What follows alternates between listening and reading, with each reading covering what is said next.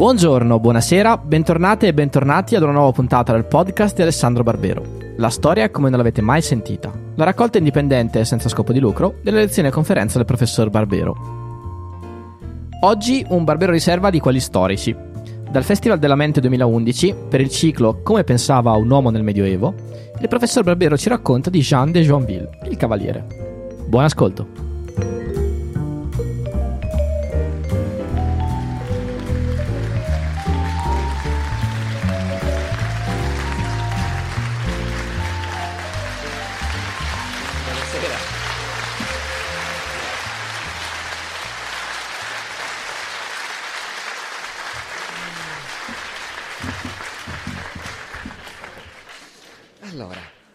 Bene, buonasera a tutti. Eh, questa sera siamo al terzo appuntamento, insomma, con questo tentativo di far conoscenza con gli uomini del Medioevo. Mentre lo dico mi rendo conto che non ho parlato di donne, c'è un grosso problema in questo. Eh, la stragrande maggioranza delle persone che nel Medioevo hanno scritto erano uomini. C'erano anche delle donne e avrei potuto pensarci prima, forse. Eh, per l'anno prossimo le prometto, se vogliono qui. Ma...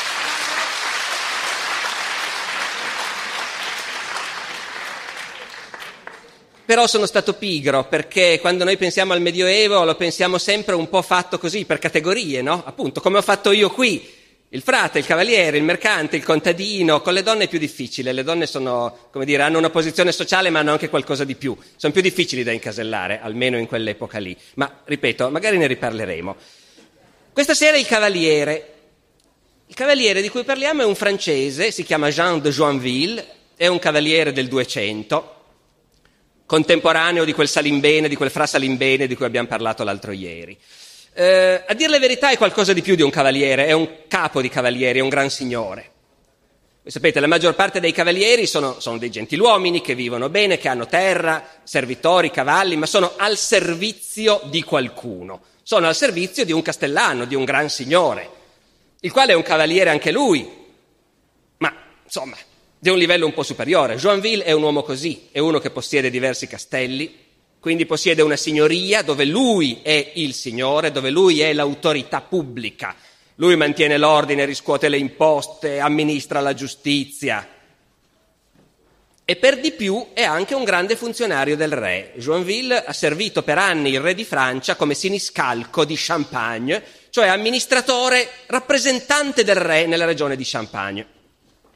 E con tutto questo è un cavaliere. Essere un cavaliere vuol dire essere stati educati in un certo modo, condividere certi valori, che magari sono anche quelli che raccontano i romanzi, i romanzi medievali che tutti abbiamo presenti e che anche loro leggevano, dove si dice che il cavaliere deve proteggere le vedove, gli orfani, essere umile e così via. Poi in realtà i veri valori dei cavalieri sono piuttosto altri, i valori veri che Joinville condivide con i suoi vassalli sono il valore in guerra, il coraggio fisico dimostrato in battaglia quando si rischia la pelle, il cameratismo fra compagni d'arme, l'onore. Detto questo, Jean de Joinville eh, è famoso fra noi storici, e io posso parlarvi di lui stasera, perché ha fatto una cosa che per i cavalieri era piuttosto insolita. Ha scritto un libro. Ha scritto un libro per un motivo preciso. Lui ha servito, come vi dicevo, a lungo il re di Francia e il re che lui ha maggiormente servito è stato Luigi IX, il Santo, il grande re di Francia del 200, che è stato protagonista di due crociate, nella seconda c'è poi morto. Joinville lo ha accompagnato nella prima crociata, una spedizione che è partita nel 1248 e è tornata, i pochi che sono tornati, sei anni dopo. Poi alla seconda crociata del re Joinville non c'è più andato eh, come molti superstiti della prima, eh, hanno preferito non andarci. Il re c'è andato e c'è morto nel 70. Joinville è sopravvissuto al suo re per tanti anni. Quando era già vecchio, siamo già all'inizio del 300, negli stessi anni in cui Dino Compagni, che vi ho raccontato ieri, viveva la politica fiorentina, in quegli stessi anni nel suo castello di Joinville, lui si rende conto che è uno dei pochi rimasti che si ricordano il re santo. Nel frattempo Luigi IX è stato fatto santo davvero, l'hanno canonizzato, ormai è ufficialmente un santo. E allora a Joinville viene voglia di scrivere e qualcuno gli chiede di scrivere. E lui scrive, scrive questo straordinario libro che dovrebbe essere una vita di Luigi IX e che in realtà sono le memorie di Jean de Joinville, di questo gran signore francese del suo tempo, dove si racconta soprattutto questa epopea della crociata. E dunque, e dunque non è soltanto un cavaliere, ma è un cavaliere crociato, quello che abbiamo di fronte stasera. E credo di non stupire nessuno se dico che nella visione del mondo di questo cavaliere crociato, che per di più sta ricordando i tempi della crociata proprio, ebbene in questa visione del mondo la religione ha un posto centrale. Qui non rimane deluso chi ha in mente, diciamo, un medioevo dominato dalla religione. È vero che per molti, quasi tutti, la religione era comunque una dimensione vissuta con un'intensità che oggi, insomma, pochi si immaginano. Non parlo solo di Luigi IX, che infatti è stato fatto santo. Io pensavo prima di raccontarvi di farvi l'elenco di tutte le messe e gli uffici divini che Luigi IX sentiva ogni giorno della sua vita. Poi ho pensato che perdevamo troppo tempo a fare questo lungo elenco, ma il re sentiva diverse messe e parecchi uffici divini, cantati e no, ogni giorno. Era un santo. Joinville, che è un cavaliere qualunque, un signore qualunque, una messa al giorno però la sente. La giornata di un cristiano e la giornata di un cavaliere comincia con la messa. E la religione è sempre presente, c'è una familiarità spontanea con le cose della religione che è caratteristica di questa gente. Entravano i cani in chiesa nel Medioevo, quindi noi qui non ci facciamo certo spaventare. Eh, racconto un aneddoto che rende l'idea di come loro ragionavano. Stanno tornando dalla crociata, dopo essere stati fuori sei anni e aver visto morire la maggior parte dei loro amici. Tornando dalla crociata, che è stata in Egitto, e loro tornano per mare, a un certo punto fanno scalo a Lampedusa come capita a quelli che partono dall'Egitto e vanno per mare, naturalmente. Fanno scalo a Lampedusa che trovano deserta, non ci vive nessuno. Però ci sono gli avanzi, anzi c'è ancora un eremitaggio. Loro capiscono subito che è un eremitaggio, si vede è un eremitaggio, è una casetta isolata col suo orto, col suo giardino dove ci sono dei fichi, delle viti, degli olivi e poi ha una cappella, un oratorio quello che fa capire che è un eremitaggio. C'è un oratorio imbiancato a calce con un crocifisso e non c'è nessuno. Nella stanza accanto ci sono due scheletri. Ci sono due morti che sono stati ricomposti dopo la morte e lasciati lì e sono evidentemente gli eremiti che hanno vissuto in quel luogo. Loro sono tutti commossi, poi hanno fatto acqua, se ne tornano alle galere per ripartire. Al momento di ripartire si accorgono che manca un marinaio. Manca un marinaio, aspetta, aspetta, non torna, finalmente quelli che lo conoscono dicono ma secondo noi si è fermato qua per fare l'eremita lui. C'è stata questa occasione, quello che fino a un momento fa chissà cos'altro pensava di fare della sua vita, e invece è rimasto così colpito dalla scoperta di questo eremitaggio deserto, abbandonato, da decidere di fare l'eremita. E questa cosa sembra naturale a tutti. Tutti dicono, certo, evidentemente è così. Gli lasciano delle casse di biscotto sulla spiaggia in modo che possa nutrirsi per un po' e poi arriverà qualche altra nave e continuerà a mantenere l'eremita e ripartono. E per loro è una vicenda normale. Così come è normale che avvengano i miracoli. Voi sapete, i miracoli se uno ci crede avvengono. Eh, allora ci credevano praticamente tutti e quindi avvenivano. Era facile essere sicuri di aver assistito a un miracolo. E aver assistito a un miracolo era una cosa importante che ti restava impressa, che ti portavi dietro specialmente durante una crociata catastrofica come quella di San Luigi, di miracoli ce ne vogliono tanti per aiutarli a tornare a casa i superstiti. Joinville ha assistito personalmente a un miracolo. Sempre durante il viaggio di ritorno, a un certo punto dalla nave davanti alla sua, uno si è arrampicato da qualche parte per fare qualche lavoro sulla nave, è caduto in acqua. E Joinville dice, noi dalla nave dietro vedevamo questa cosa in acqua ma era immobile, tanto che abbiamo pensato che fosse un pacco, un mobile, qualcosa che era caduto lì, un oggetto che era caduto in mare. Comunque mettiamo in mare la barca per andarlo a recuperare, si scopre che è un uomo, un marinaio, è vivo e vegeto, sta benissimo. E gli chiediamo, ma perché non, non nuotavi, non cercavi di agitarti, di chiamare? E il marinaio dice Joinville, che l'ha sentito con le sue orecchie, ha detto, ma non ce n'era mica bisogno perché quando mi sono sentito che cadevo in mare ho invocato la Vergine di Vauvert e la Vergine di Vauvert mi è apparsa e mi ha tenuto su e io mi sono sentito che mi teneva su e mi teneva a galla, perciò stavo tranquillo. E Joinville ha assistito coi suoi occhi a un miracolo. Lo racconta così en passant, potrebbe essere finita qua. Invece, nella frase dopo dice, e io l'ho fatto dipingere nella cappella di Joinville e nelle vetrate della chiesa di Blécourt, che è l'altro villaggio che gli appartiene.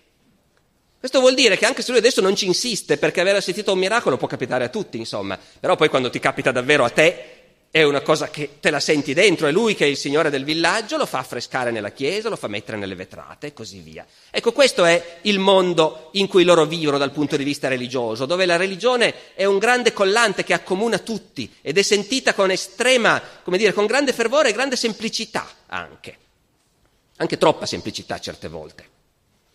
Joinville racconta un episodio con grande approvazione, devo dire, Dice c'è stato una volta, mi hanno raccontato di recente, al monastero di Cluny, sapete Cluny in Borgogna, grande monastero benedettino, al monastero di Cluny avevano organizzato una grande disputa di chierici e di ebrei.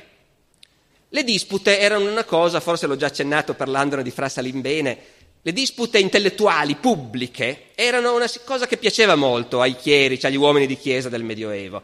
Gli piaceva questa occasione di dimostrare quanto erano bravi affrontando degli avversari, discutendo con loro. I loro fratelli che non si erano fatti preti facevano i tornei e ogni giorno dimostravano di essere i più bravi sconfiggendo un avversario. Anche agli ecclesiastici piaceva farlo. Dunque al monastero di Cluny si organizza una disputa teologica fra dei chierici e dei rabbini. E c'era lì, dice Joinville, mi hanno raccontato, un vecchio cavaliere che viveva lì al monastero, l'abate lo manteneva per carità. Capitava spesso che un cavaliere che aveva passato la vita a combattere, a menare le mani, in vecchiaia, intanto non ne poteva più fisicamente e magari ne aveva anche abbastanza di quella vita, spesso in vecchiaia andavano a vivere in monastero. Chi aveva qualcosa regalava i suoi beni al monastero, chi non aveva niente poteva anche essere accolto per carità e passavano gli ultimi anni di vita in monastero. Allora, dice Joinville, mi ha raccontato che al momento in cui doveva cominciare la disputa, questo cavaliere si è fatto avanti e ha chiesto di poter essere il primo a disputare col rabbino. E l'abate non è che fosse tanto contento, però l'altro insisteva, ha dovuto dargli d'accordo, comincia tu. Allora il cavaliere, appoggiato alla sua gruccia, molto cortesemente, chiede al rabbino, maestro, ma voi ci credete alla Vergine Maria che ha partorito nostro Signore Dio ed è rimasta vergine? E il rabbino, dice Joinville, gli rispose che loro non ci credevano neanche un po'. E il cavaliere rispose, fate molto male. E alzò la gruccia e assestò una gran botta sulla testa del rabbino. E gli ebrei si portarono via il rabbino e la disputa finì lì. E Joinville ne ha parlato col santo re Luigi di questa cosa. E tutte e due si sono trovati d'accordo che il cavaliere ha fatto benissimo. Perché disputare con i miscredenti, insomma, è già pericoloso, però lo possono fare i dotti, i sapienti che riescono a tenergli testa, perché se va male, se vincono gli ebrei nella disputa pubblica, ecco, ci può essere anche qualcuno che, qualche bravo cristiano che ha le idee confuse a quel punto, quindi bisogna stare attenti. I laici in queste cose non si devono mescolare. I laici, gli dice il Santo Re, quando sentono parlare male della fede cristiana devono tirar fuori la spada. Dunque questa fede così spontanea, così irruente anche, così violenta, così intensa certe volte, ecco, non vi stupirete se vi dico che è anche una, tesi, una, una fede molto attaccata alle forme, molto formalistica, perché appunto una fede ingenua vuole anche dire che, insomma, io ci tengo a fare le cose giuste, a rispettare il digiuno del venerdì, il digiuno della quaresima, e se queste cose non le rispetto, insomma, mi sento veramente male. Sono cose che insomma, nel cristianesimo di oggi hanno perso importanza e invece allora il cristiano si sentiva potentemente obbligato a rispettare tutte queste cose. È successo proprio a Joinville di sperimentarlo di persona. Siamo durante la crociata, anzi verso la fine della crociata, che è già finita malissimo. I turchi hanno vinto, eh, hanno massacrato mezzo esercito crociato, hanno catturato tutti gli altri. Sono scene che Joinville, tra l'altro, descrive con una potenza straordinaria. Ecco, questi momenti di sfacelo, di fuga, di caos, questi che si arrendono e, e arrendersi è un azzardo perché non sai nelle mani di chi finisci e i turchi, i saraceni, è difficile prevedere cosa faranno. Ci sono quelli che quando vedono dei prigionieri un po' malandati, malati, eccetera, una botta in testa e giù in mare E invece ci sono quelli che trattano molto cortesemente i prigionieri. Poi comunque il re e i gran signori vengono sempre trattati molto cortesemente. Quello va da sé, anche perché pagheranno un grosso riscatto per essere liberati, ma poi comunque i re e i gran signori, cristiani o musulmani, si capiscono, fanno parte dello stesso mondo, hanno tanti argomenti in comune, come vedremo subito. Dunque, le cose sono già più o meno finite. Joinville è prigioniero ed è a pranzo con un emiro che l'ha invitato a pranzo. L'emiro l'ha invitato a pranzo e stanno chiacchierando con l'interprete, si capisce. E stanno chiacchierando allegramente dei rispettivi alberi genealogici e di conoscenze comuni, perché l'emiro è molto interessato all'imperatore Federico II, viene fuori che Joinville è parente dell'imperatore Federico II, sono lì che stanno confrontando appunto le conoscenze e gli antenati e mangiano. A un certo punto capita lì un altro crociato prigioniero, un borghese francese, dice Joinville. Mi vede e mi dice, ma messere, ma che cosa fate? Joinville dice, ma perché scusa, cosa sto facendo? Ma per l'amor di Dio, messere, state mangiando carne di venerdì. Joinville salta in piedi, allontana la scodella, orripilato, perché, voi capite, nel caos, la battaglia, la cattura e tutto, si era scordato che giorno era. Era venerdì e stava mangiando carne. L'emiro che assiste a questa scena gli fa chiedere dall'interprete cosa è successo, Joinville glielo spiega e il musulmano gli dice ma sta tranquillo, che Dio non può avercela con te, non l'hai mica fatto apposta. E Joinville però ci sta male ci sta male di aver fatto questa cosa, appena può va a consultare il legato papale presso l'esercito crociato. Quindi un alto prelato gli racconta tutto. L'alto prelato gli dice la stessa cosa che gli ha detto il musulmano.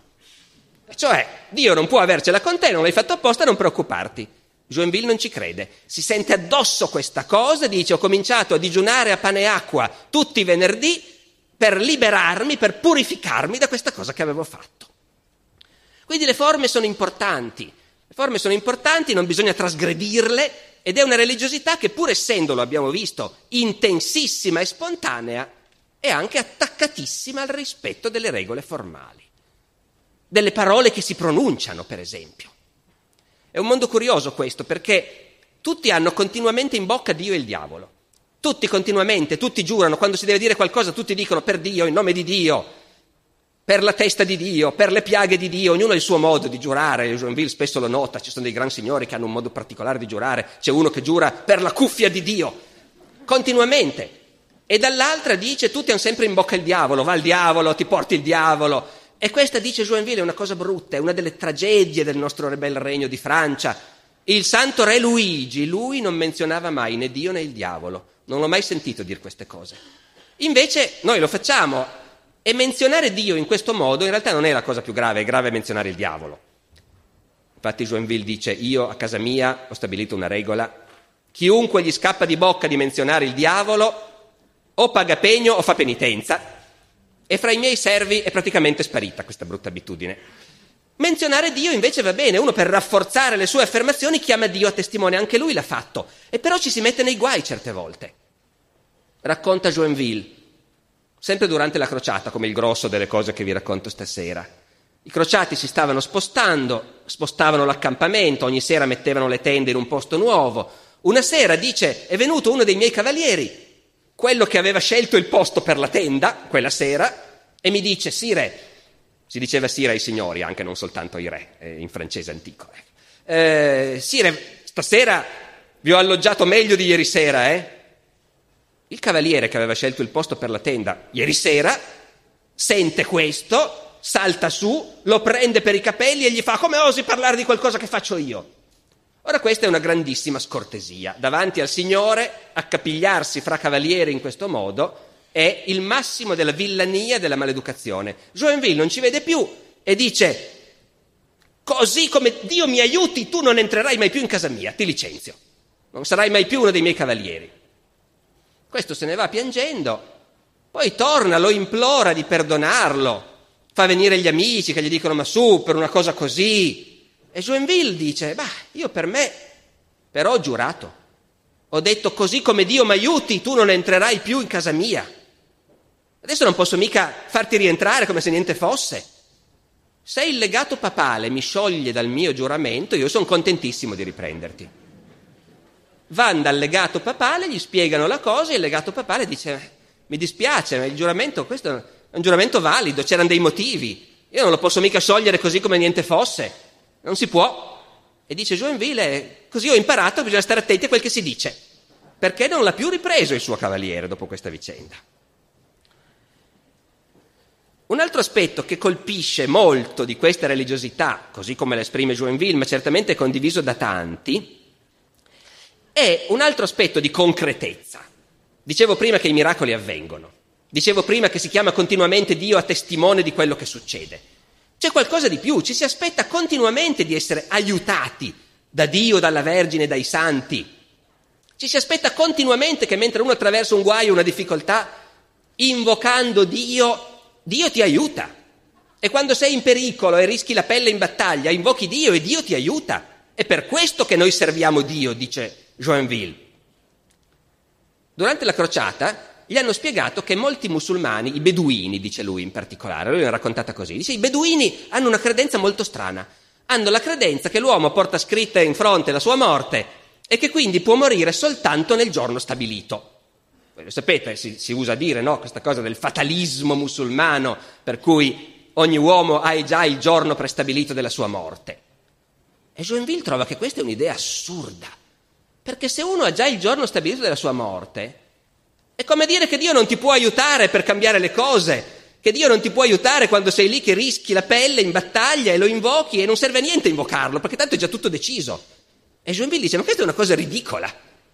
Se fosse davvero così, e questa è la cosa che mi ha colpito di più, la cosa più interessante, la conclusione più interessante che lui ricava da questa, da questa cosa, dice se fosse davvero così, ma sarebbero scemi quelli che servono Dio. Se noi non credessimo che abbia il potere di allungarci la vita e di aiutarci nelle difficoltà, è per quello che lo serviamo. E a lui sembra perfettamente ovvio.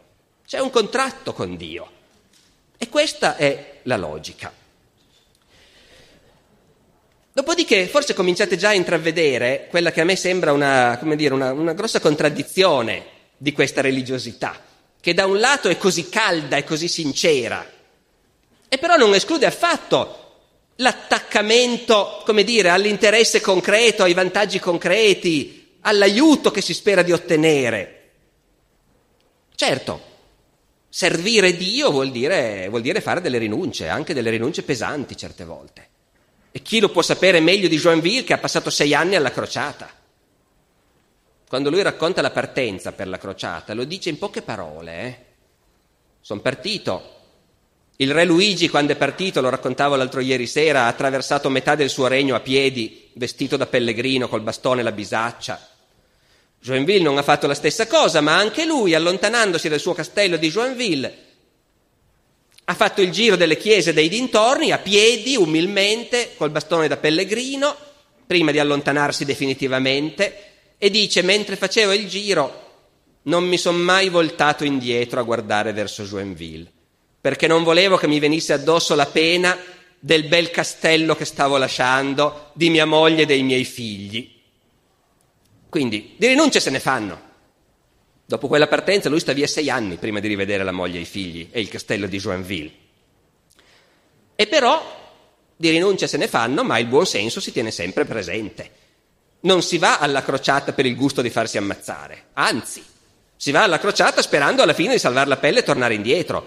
Non sono dei martiri fanatici questi crociati, questi cavalieri crociati.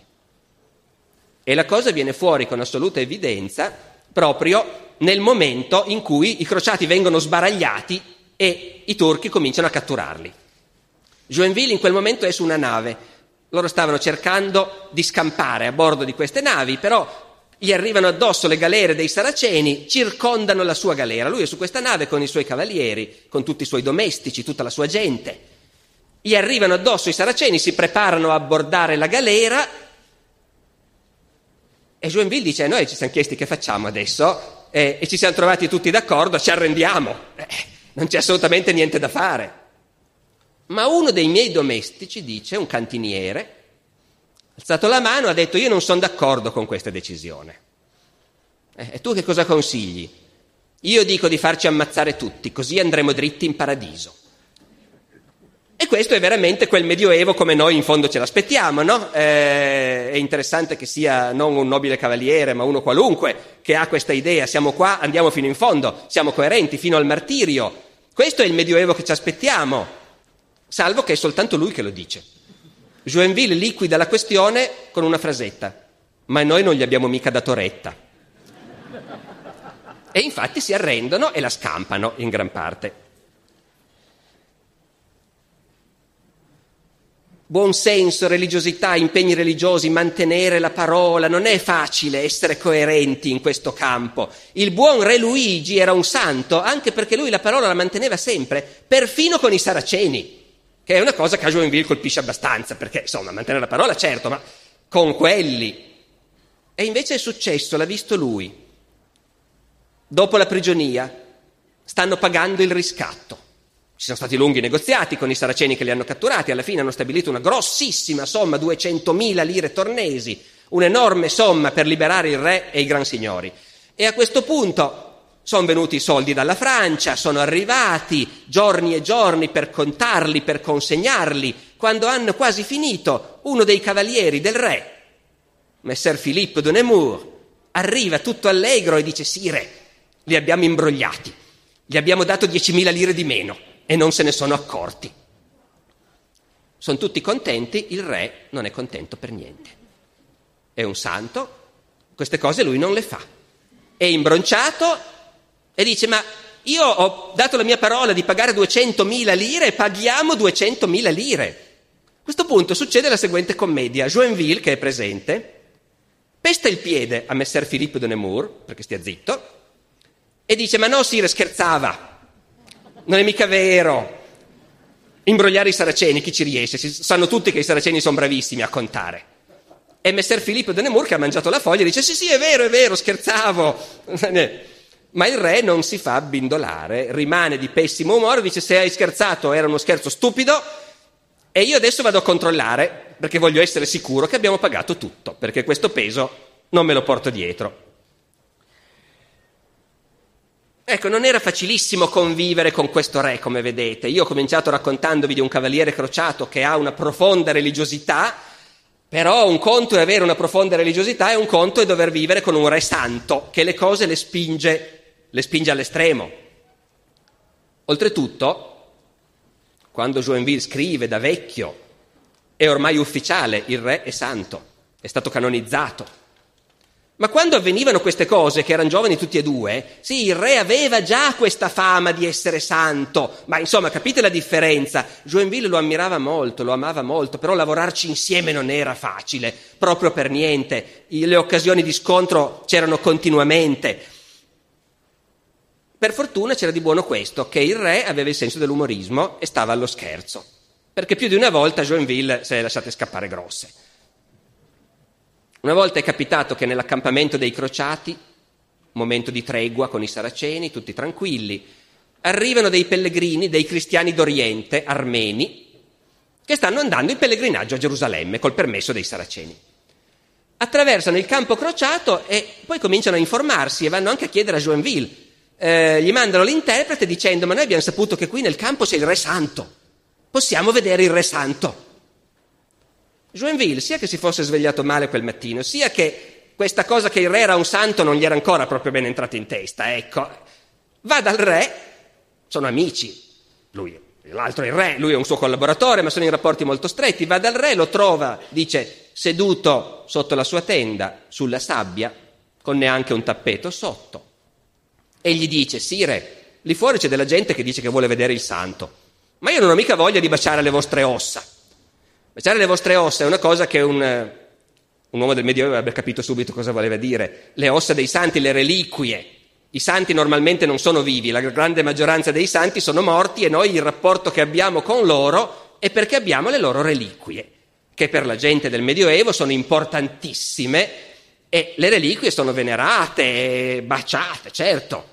Però andare a dire al re non è ancora ora di baciare le tue ossa non è proprio un modo gentile di mettere la cosa. Per fortuna il re si mette a ridere. Un'altra volta succede che c'è una questione di soldi. E forse qui dovrei fare una parentesi, perché io sto parlando di cavalieri crociati, poi fra poco parleremo di valore guerriero, di cortesia, di ideali cavallereschi, finora stiamo parlando di fede religiosa, di crociate, di martirio. Ecco, i soldi sembrerebbe che non dovessero entrarci niente in tutto questo. Errore, i soldi c'entrano moltissimo. Una crociata costa un sacco di soldi ed è una grande impresa che va pianificata e la primissima cosa è trovare i soldi. Poi, quando ci sono i soldi, si può cominciare a organizzare l'esercito, assumere cavalieri, arruolare gente, fabbricare le na e così via. Questo costa carissimo. I soldi c'entrano dappertutto. Un gruppo di cavalieri che parte per la crociata al seguito di un signore, nove volte su dieci, sono stati assunti regolarmente con regolare contratto e pagati. È vero che ci sarebbe il sistema feudale, ogni signore ha i suoi vassalli che dovrebbero prestare servizio, ma quelle sono cose vecchie, nessuno più presta servizio gratis, ecco. Tanto meno andare lontano. I vassalli stessi, se accompagnano il Signore in un'impresa pericolosa come la crociata, vogliono essere pagati. Poi se uno riesce a mettere insieme un gruppetto fatto tutto di suoi vassalli, di suoi parenti, allora bene. Joinville a un certo punto lo dice durante un combattimento, una squadra di cavalieri che ha combattuto particolarmente bene, dice, beh, quelli lì erano tutti vassalli o parenti del loro signore. Però questo è un caso ormai eccezionale, di solito i cavalieri uno li ha assunti e li licenzia, come Joinville ha licenziato quel tale Scortese che poi se n'è pentito. Ecco. Dunque devi pagarli. E Joinville ci racconta dettagliatamente quanti soldi guadagnava lui dalle sue terre quando è partito per la crociata, quanto ha speso per assumere i suoi dieci cavalieri. Dopodiché, siccome la crociata la organizza il re, un gran signore come Joinville, che ha i suoi dieci cavalieri, ed è già un'unità di una certa rilevanza, perché un cavaliere armato con l'armatura, i suoi cavalli, i suoi domestici, e averne dieci è già una cosa... Joinville va dal re e il re a sua volta lo assume. Quindi gli paga una certa somma per essere accompagnato da lui e dai suoi cavalieri. I soldi c'entrano in tutto. Chiusa la parentesi, c'è stata una grana a un certo punto perché il periodo contrattato tra Joinville e il re era finito. Bisognava rifare il contratto ed era un momento di difficoltà, il re era rimasto senza un soldo, Joinville invece era abbastanza ben messo, a mezzi, perciò decide di fare lo splendido, come dicono i nostri ragazzi oggi. Va dal re, gli dice sarebbe ora di rifare il contratto, io sono pronto a prestare servizio con i miei cavalieri, e il re dice sono contentissimo, quanto volete? Non chiedete troppo perché siamo messi molto male. E Joinville gli dice, maestà, no, maestà non si diceva ancora, sire, dicono, sire, a me mi va bene fare un patto, facciamo questo accordo. Invece di pagarmi, facciamo l'accordo che per tutti questi sei mesi che rimango al vostro servizio con i miei cavalieri, non vi arrabbierete mai con me. Perché voi ogni volta che uno vi viene a chiedere qualcosa, vi arrabbiate. E io sono stanco di sentire il re che si arrabbia con me. Facciamo questo patto, se mi promettete di non arrabbiarvi più per sei mesi, io presto servizio gratis, cioè li pago io i cavalieri. E anche stavolta il re si mette a ridere e finisce bene, per fortuna, anzi è felice il re di questo bel gesto cavalleresco che ha fatto il sire di Joinville va subito a raccontarlo a tutti. E qui Joinville ha mostrato effettivamente che lui non è un mercante. Lui è un nobile cavaliere, i soldi sa che contano, contano parecchio, gli importa averne, li conta anche lui, ma all'occasione si fa il grande gesto, perché il nobile appunto non è un mercante, non sta sempre soltanto a calcolare. Dunque si diceva che vivere al fianco di San Luigi non è, non è facilissimo, non è facilissimo, anche perché il santo, il santo stesso non si rende mica conto certe volte che lui è un santo e non può pretendere dagli altri le stesse cose che fa lui. San Luigi è uno che la sua santità la dimostra continuamente, la gente è sbalordita. A un certo punto Fuori dall'accampamento dei crociati sono rimasti dei cadaveri di morti dell'ultima battaglia. Si sono dimenticati di seppellirli. È passato qualche giorno, sono in Africa d'estate. Nessuno ha più voglia di andarli a seppellire, non ci va nessuno. Un bel pomeriggio vedono il re che esce dalla tenda, si rimbocca le maniche e va lui personalmente a cominciare a seppellire questi cadaveri. Allora si vergognano tutti, ma morire e accorrono. In più di un'occasione consigliano al re di salvarsi perché le cose stanno andando male in questa crociata e di tornare a casa. E il re dice: Ma abbiamo i mezzi per riportare indietro tutti. No, in questo momento i mezzi per riportare indietro tutti non ci sono, ma quello che conta più di tutti è il re. E noi eh, bisogna salvare il re. E Luigi risponde: Io vedo qui intorno tutta questa gente e tutti quanti amano la loro vita quanto io amo la mia. E perciò io non me ne andrò lasciandoli qua a perdizione. Dove la cosa interessante non è soltanto, come dire, questo tratto che non tutti i re dell'epoca avrebbero condiviso, eh, di preoccuparsi di salvare anche la povera gente, ma è il fatto che il re la sua vita la ama, gli sembra ovvio dirlo. Io la amo e come la mia vita, però so che la amano anche gli altri. Dopodiché dicevo, viverci vicino non è facile e gli episodi che racconta Joinville sono tanti da questo punto di vista. Un bel momento ci sono lui e il re che chiacchierano. E al re viene in mente di, una, un, di porgli una domanda. Dice Sire di Joinville, una domanda, un quesito. Ditemi un po', preferireste essere lebroso o aver commesso un peccato mortale? E Joinville gli risponde immediatamente, ma io preferirei averne fatti 30 di peccati mortali piuttosto che essere lebroso. E si prende una lavata di capo memorabile. Un'altra volta, giovedì santo, il re lava i piedi ai poveri, in memoria di quel che fece nostro Signore. E poi va da Joinville e gli dice, sai, è una gran bella cosa questo fatto, lavare i piedi ai poveri, dovreste farlo anche voi. Perché non lavate anche voi i piedi ai poveri il, il giovedì santo, Joinville? E Joinville gli risponde, ma per la fede che devo a Dio, i piedi di quei villani io non li lavo. E anche stavolta il re ci rimane male, naturalmente. Ma appunto Joinville è uno che le dice le cose, le, dice quando gli vengono in mente, non si preoccupa. E su questo, non laverò i piedi di questi villani, possiamo forse lasciare da parte la dimensione religiosa che ci ha occupati anche fin troppo a lungo finora, ma dopo tutto questo è un crociato, e parlare dell'altra dimensione assolutamente centrale della vita e della mentalità di questi, di questi cavalieri cioè questa mentalità aristocratica per cui la società è divisa e ci sono i gentiluomini, i nobili, i cavalieri, i signori e loro sono il meglio che c'è. E poi ci sono i villani. E sono tutti villani gli altri, sono quelli che lavorano.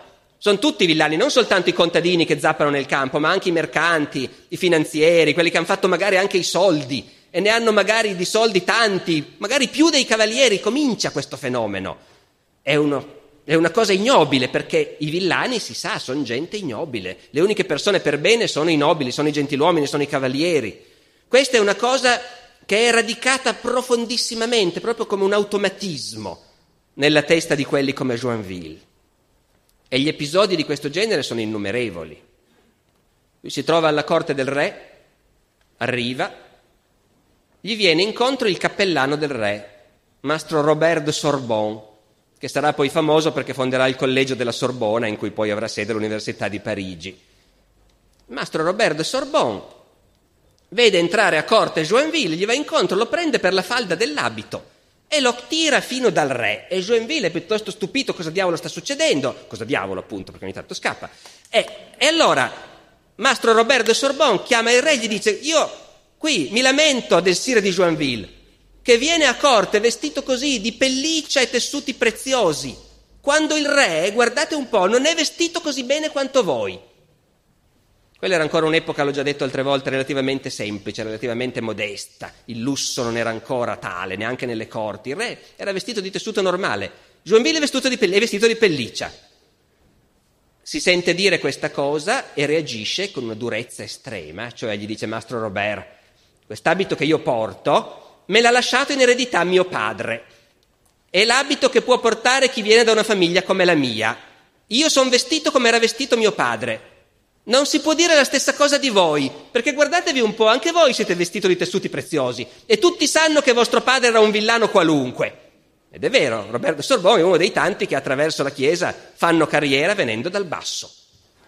C'è questa scena spiacevolissima a corte, il re si intromette, difende Roberto Sorbonne, mette fine alla cosa e poi però c'è una coda, perché poi più tardi il re va a prendere Joinville e gli dice, sire di Joinville, io mi devo scusare, perché ho difeso Mastro Robert e non se lo meritava, perché avevate ragione voi. Però l'ho visto talmente confuso, talmente umiliato, che non me la son sentita di lasciarlo così in difficoltà. Però avevate ragione voi. perché i nobili vanno vestiti di pelliccia perché così andavano vestiti i loro padri e i loro nonni e il villano rifatto, il parvenu che ha appena fatto i soldi, non deve permettersi di mettersi al loro livello. È una mentalità che durerà per secoli, detto fra parentesi, e si arriverà, non dico alla rivoluzione francese, ma addirittura al pieno Ottocento, perché cominci a tramontare nella nobiltà europea questa idea di essere un ceto intrinsecamente superiore e che tutti gli altri siano gente che val poco. Eppure Joinville lo sa, lo dicevo prima, comincia a esserci qualcuno di questi villani rifatti che ha fatto talmente tanti soldi che sono diventati persone importanti, comprano castelli, occupano posizioni importanti a corte. E questa è una cosa difficile da accettare, non c'è niente di più divertente che vederli rimessi al loro posto, questi villani che hanno fatto carriera. Alla corte del conte di Champagne, racconta Joinville, c'era un borghese ricchissimo, Ertaux de Nogent. Aveva fatto un sacco di soldi, era un uomo importante. Un giorno alla corte del conte di Champagne arriva un povero cavaliere, senza mezzi, che si rivolge al conte supplicandolo di regalargli qualcosa per poter fare la dote alle sue figlie. Ertaux de Nogent, che è lì, gli dice, ma sire cavaliere, cosa venite a chiedere soldi? Cosa venite a chiedere un regalo al conte? Il conte ha già regalato fin troppo, non ha più niente da regalare. E lo manda via in malo modo. Il conte è lì, ha sentito tutto, interviene immediatamente, si rivolge al gran borghese Ertaux de e gli dice: Ma signor Villano, come vi permettete di dire che non ho più niente da regalare? Ce l'ho sì qualcosa da regalare, o voi! Lo afferra per l'abito e lo sbatte tra le mani del cavaliere dicendo: Te lo consegno, lascialo andare solo quando avrà pagato un riscatto. Come si fa in guerra, che si catturano i prigionieri i prigionieri vengono liberati dopo aver negoziato un riscatto.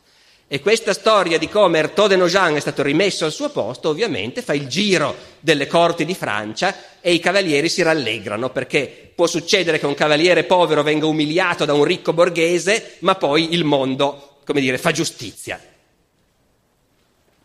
Può far giustizia in modi anche assai più drammatici, perché su questo non si transige, è fondamentale che le gerarchie sociali vengano rispettate. A un certo punto, durante la crociata, un sergente del re, che sarebbe come dire, diciamo, un poliziotto oggi sostanzialmente, un dipendente del re armato, litiga con uno dei cavalieri di Joinville. Litiga con uno dei cavalieri di Joinville e lo spintona. Joinville viene a sapere questa cosa e fuori di sé.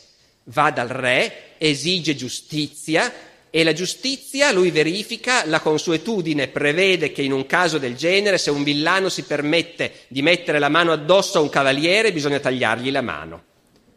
E il re non vorrebbe, però dice non ci si può fare niente, la consuetudine non si applica mai, però se qui si pretende, questa è la consuetudine. E il sergente deve venire scalzo in camicia a inginocchiarsi davanti al cavaliere che aveva spintonato e implorare il suo perdono e allungare la mano e dire Messer Cavaliere, io imploro il vostro perdono, qui c'è la mia mano, se la volete la potete tagliare.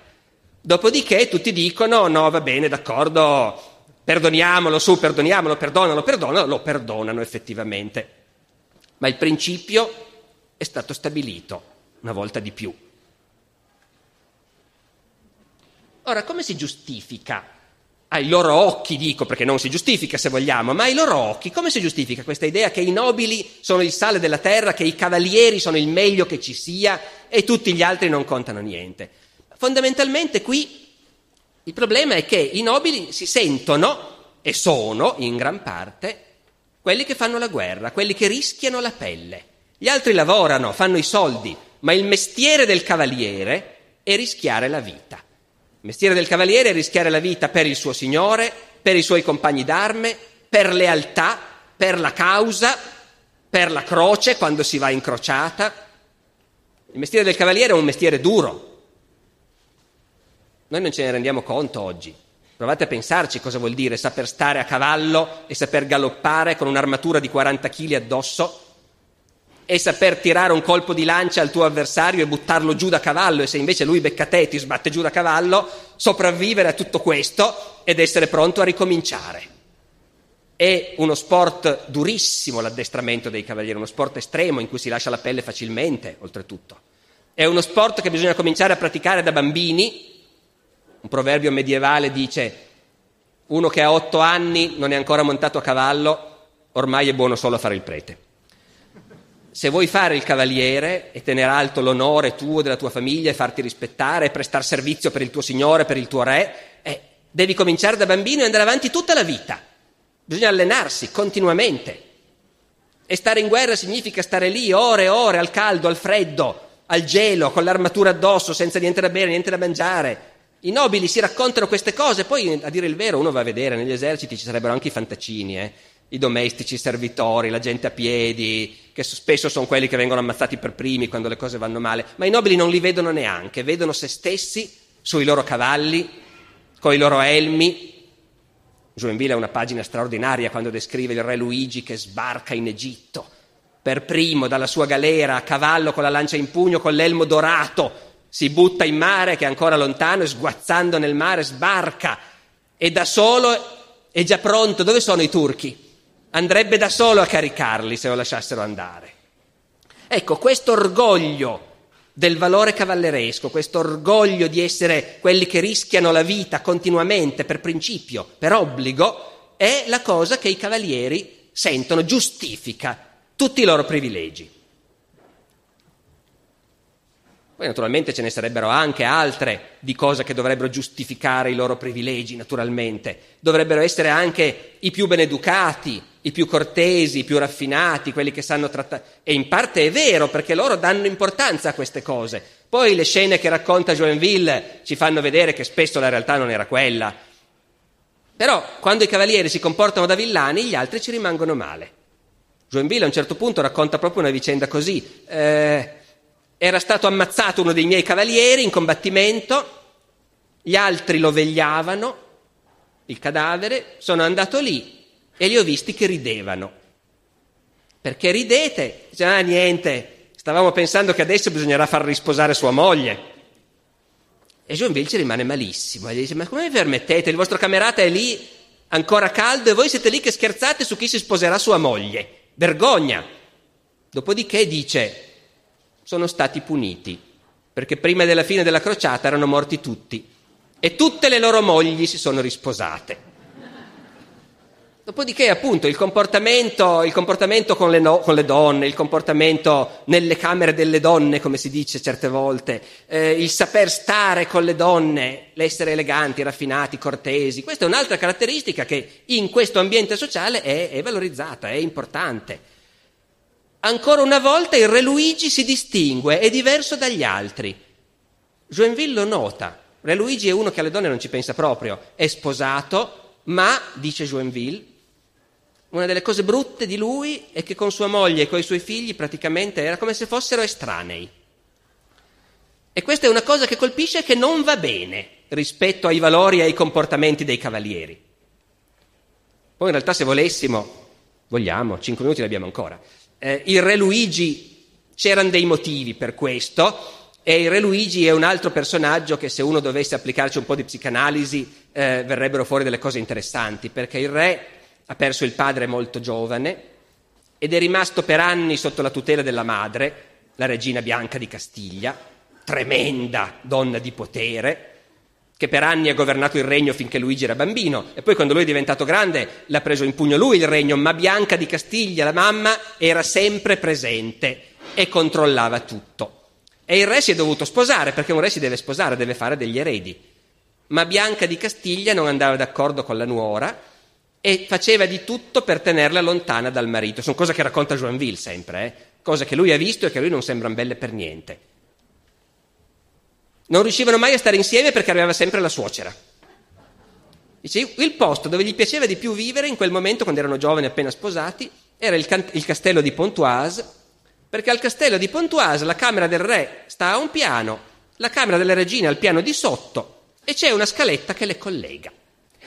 E quindi, grazie a questa scaletta, il re e la regina, quando erano a Pontoise, potevano stare insieme ma tenevano tutti e due degli uscieri, ciascuno nella sua camera, davanti alla porta, in modo che se per caso arrivava la regina madre bianca, gli uscieri subito battevano sulla porta e il re e la regina tornavano ciascuno nella sua camera. Perché se la suocera li sorprendeva insieme succedeva una scenata.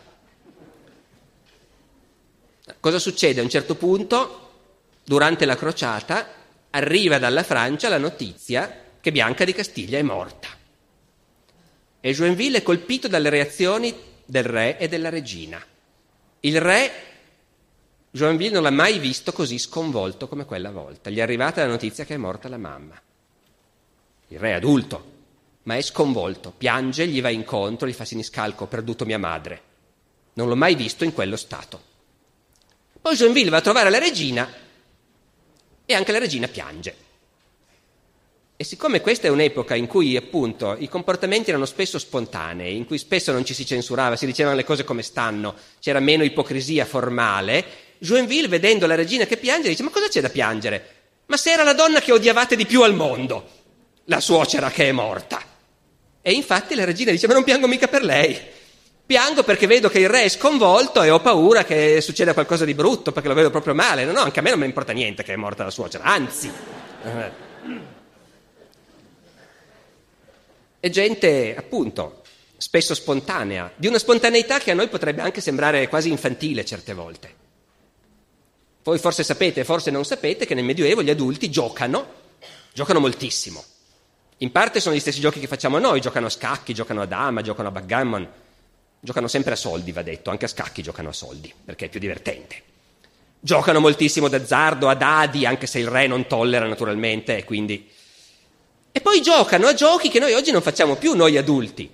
Cavalieri e dame, se si trovano insieme e si annoiano, possono giocare a mosca cieca, possono giocare a nascondino. E nessuno si stupisce perché ci si diverte e gli adulti non si vergognano a divertirsi come bambini. Durante la crociata, quando uno penserebbe che avessero cose più serie da fare, Joinville racconta la seguente storia. Eravamo lì nell'accampamento crociato, tutte le tende. Faceva bello, io e i miei cavalieri pranzavamo davanti alla tenda. Si mette la tavola, la tovaglia bianca, nessun cavaliere pranzerebbe mai senza una tovaglia bianca di bucato, è un altro simbolo di status. I nostri cristalli, i nostri calici, pranzavamo lì. Nella tenda accanto c'era il conte de. Il conte de era un tipo molto ingegnoso. Pranzava anche lui fuori al tavolo con i suoi cavalieri. Aveva fabbricato una piccola catapulta. E con questa piccola catapulta dal suo tavolo tirava delle pietre verso il nostro e ci fracassava i bicchieri. E Joinville racconta questa cosa estasiato. Quanto era simpatico il conte de. Voi immaginatevi oggi i giochi che si fanno oggi nelle, nei palazzi del potere. Eh, dopodiché, e qui chiudiamo perché abbiamo fatto quasi mezzanotte, mi sembra che sia arrivata l'ora in cui ormai il nostro cocchio si ritrasforma in zucca. E dunque, c'è questa cultura cavalleresca che non tutti sanno applicare, bisogna essere ben educati ma non tutti ci riescono, però bisogna far vedere che si è diversi dai villani. Si hanno tanti privilegi, ma è giusto avere tanti privilegi perché noi siamo più coraggiosi degli altri e rischiamo la pelle più degli altri. Certe volte si esagera. La crociata è andata a finire così male anche perché durante il grande attacco che era stato deciso contro i saraceni, eh, il gruppo dei cavalieri templari doveva avere l'avanguardia perché spetta per regola in Terra Santa che i templari hanno l'avanguardia, sono i primi ad attaccare, che è il posto d'onore. Ma il fratello del re, Roberto d'Artois, il conte d'Artois, che aveva intorno a sé alcuni consiglieri, come dire, un po' tracotanti, a un certo punto l'hanno visto che cominciava a accelerare e sorpassava i templari col suo gruppo di cavalieri, rompendo l'ordine che era stato prestabilito. A quel punto i templari vedono che il conte d'Artois li sta sorpassando e cominciano a spronare anche loro, perché guai a rimanere indietro, non si può. E tutti gli altri dietro accelerano anche loro. E l'intero attacco che era stato programmato come una successione di interventi di vari gruppi di cavalieri degenera in una corsa sfrenata perché nessuno vuole avere la vergogna di essere quello che resta dietro. E va a finire malissimo, i turchi li circondano, il conte d'Artois viene ucciso, quasi tutti i templari vengono uccisi, la crociata è persa. Dunque a volte la tracotanza cavalleresca provoca anche grossi guai. Ma non sono tutti così tracotanti.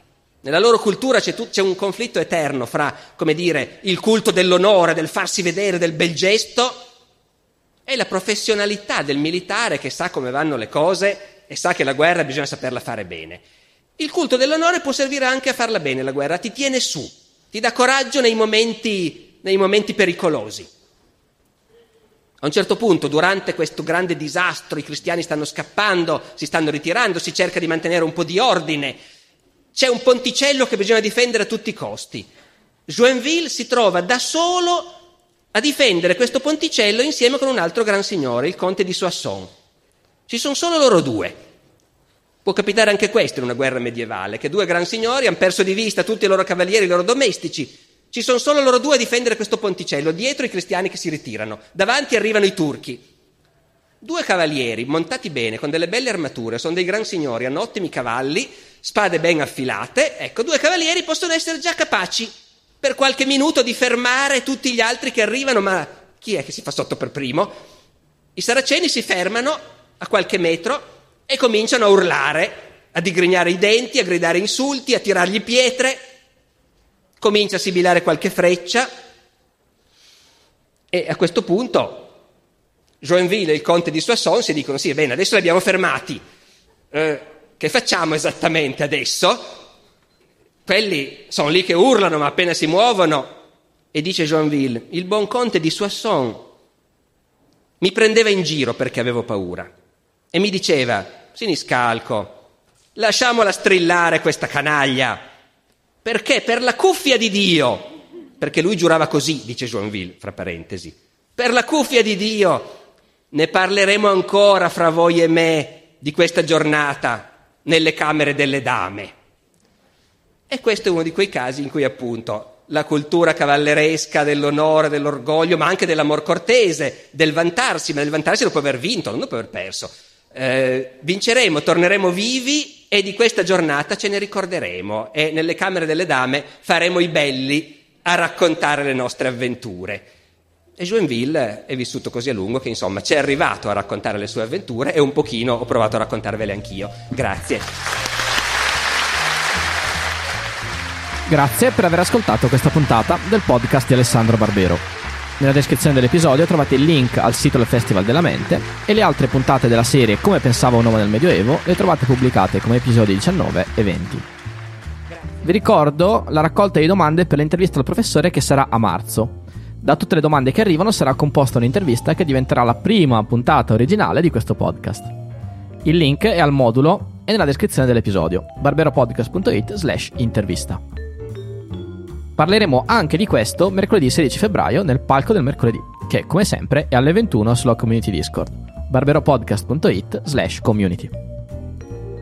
La musica è come sempre il George Street Shuffle di Kevin MacLeod in Competech.com, pubblicato con licenza Creative Commons CC BY 4.0. Ci sentiamo la settimana prossima con una nuova puntata del podcast di Alessandro Barbero. Ciao!